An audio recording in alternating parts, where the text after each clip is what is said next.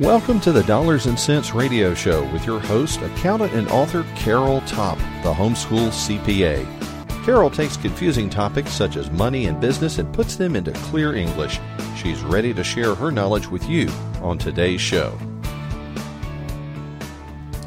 Hello, everyone. This is Carol Topp back with another episode of the Dollars and Cents Show, uh, especially program here for homeschool leaders. Now, I have been a member of and moderate a group on Facebook for homeschool leaders, and it's called I Am a Homeschool Group Leader and we have about mm, 430 members from all across the United States, maybe even some overseas, I'm not quite sure, who are all leading homeschool groups and they ask questions and have wonderful discussions. And so I hope you, uh, if you join us, if you're on Facebook, just go look for I am a homeschool group leader, and you'll have to request to join. Tell us a little bit about your group since it is just for homeschool leaders. One discussion that came up recently on this Facebook group was the whole idea of whether your group is open to people who uh, also homeschool as well as use charter schools or public school at home programs. They call themselves by different groups, but usually they call themselves inclusive groups, meaning they include or allow anybody, as opposed to some homeschool groups that say, no, we are exclusive we only allow people who are well, what they might call legally homeschooling or traditionally homeschooling or independent homeschooling under the homeschooling laws of their state. Well, these folks come from all different kinds of states in the Facebook group, so it was interesting to hear their experiences and what's going on in their states. And some states regulate homeschooling more than others, so the lines get blurred. But I want to send, spend the next couple episodes talking about this whole idea of inclusive, meaning more open groups, or exclusive, meaning, oh, there's got to be some restrictions into who can join, the pros and cons. So, in this episode, we're going to talk about the reasons that different leaders gave in this Facebook group for why their group is inclusive or more open. Then, the next two episodes, I might talk a little bit or share their reasons for why they are exclusive. And I think you might find this very interesting. There, there are different reasons and maybe it will help your group decide to go one way or another. There's not necessarily right or wrong here. It's just what your group decides it needs to do at this point in time. So, um, I've got a couple reasons why people form their groups to be inclusive. And probably the number one reason I heard quite a few times from different people is just that they want to be open to all people, regardless of their choice of homeschooling methods. So, Melissa said this quite well. To quote her, she said her group is all inclusive and we don't care how you homeschool. We don't care if you have your kid in the local public school for one class a day. We don't care if you unschool or use a program like Classical Conversations. We don't care if you bring your public school children along on field trips with your homeschool child. Um, if you call yourself a homeschooler, you are welcome. And that's quite a pervasive attitude, I think, of groups that are inclusive. Um, Francine went on to say that maybe sometimes there's just a desire to help or support a parent, no matter what kind of educational method they're picking. And here's what she said I was once a public school parent, and I did feel the sting from some homeschool moms who felt I was not worthy to join their group since I didn't start my kids out in the homeschool world. Ah, now that I am a director of our co op, I have made sure to let my committee know that that is not how we are to ever make a family feel. We all walk our own journey and we should be there for each other. See, so, so Francine is expressing this desire that I want to help you because I respect that you care about your children and your child's education, and I don't want to ever have anybody feel the way she felt.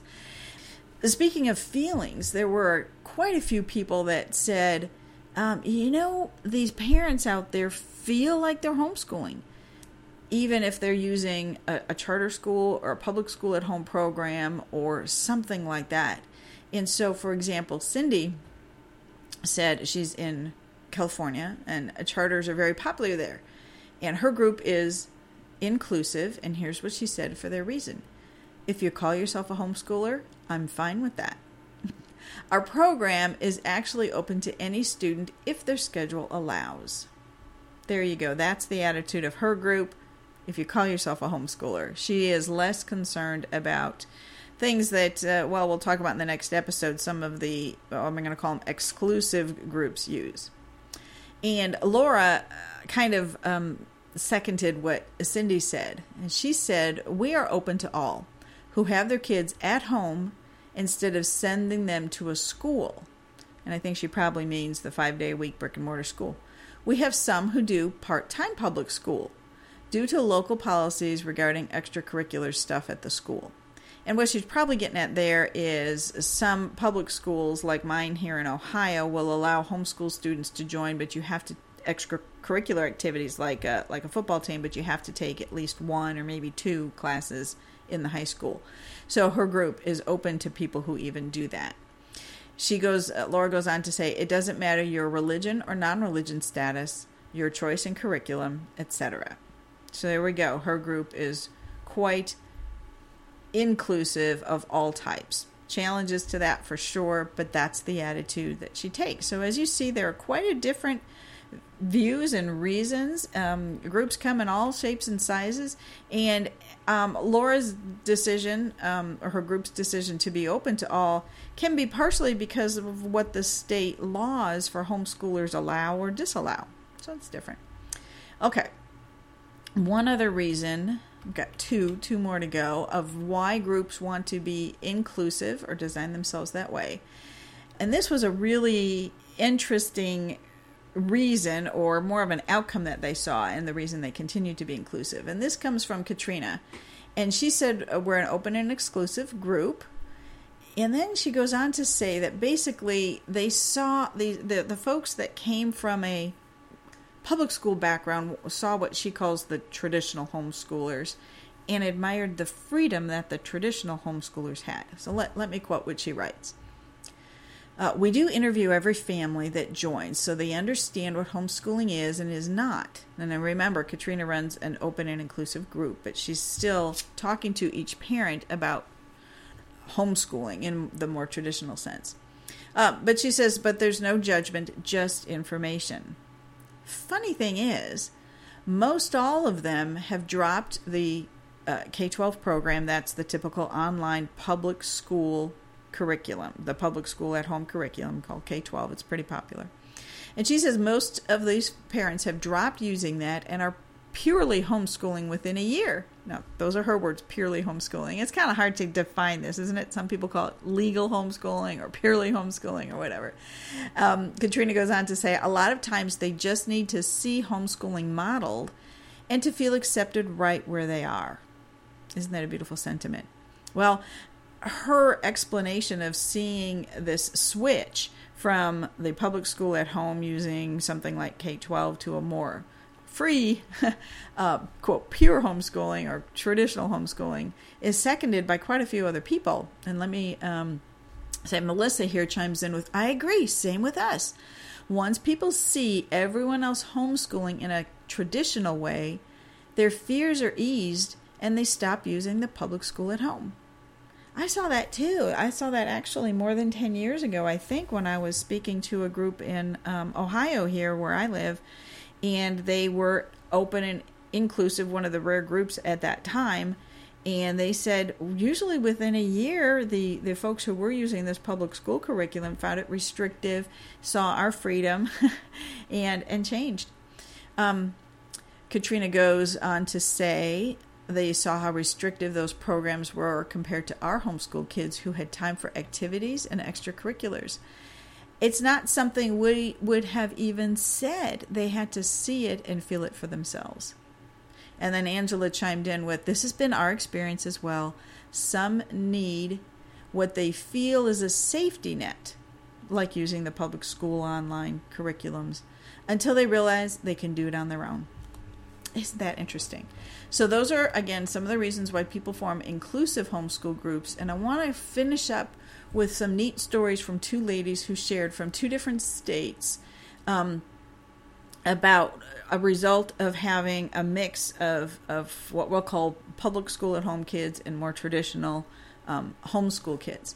So, Kelly writes, Um, for us, including the public school at home families has never been a problem. We find that members don't even know which are which because we just don't let it matter. And if legislation came up to regulate what she calls private homeschooling, meaning, well, you, you, know, more the traditional or what someone else called pure homeschooling, she calls private homeschooling, the public school at home families would stand side by side with us because we're friends with them.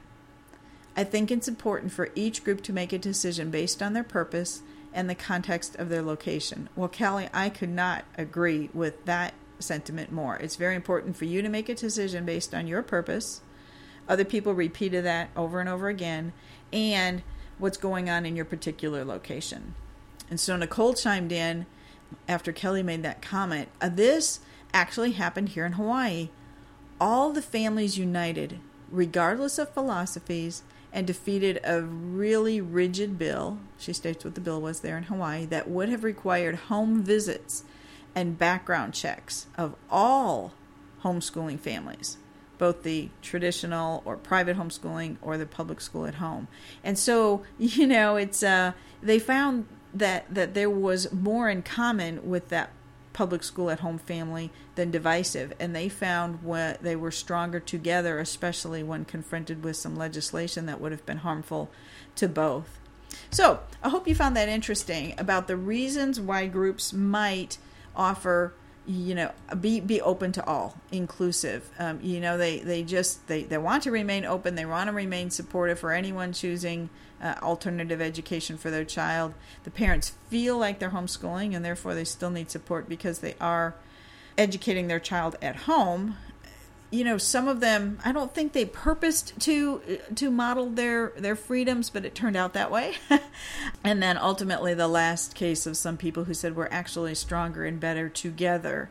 So all right. So i hope that's interesting. Um, i think on the next two episodes i'm going to share reasons why homeschool groups turn exclusive and i think there's a lot of interesting reasons for that. And the reason i'm making two episodes about it is because we had some folks who are active at the state level and legislature, and they had some background that I wanted to spend a little more attention and time on. So, all right. So, if you have some comments to make, well, like I said, join the Facebook group. I am a homeschool group leader, or pop on over to my website, which is homeschoolcpa.com. If you have any questions about running your organization, that's what that website's all about. I podcast, as you know here. You can find the podcast episodes over at homeschoolcpa.com slash podcast or blog posts. Lots of those, over 300 now. But there's also books and um, ebooks and print books and things like that to help you be the best homeschooler leader you can be, regardless of whether your group is inclusive or exclusive.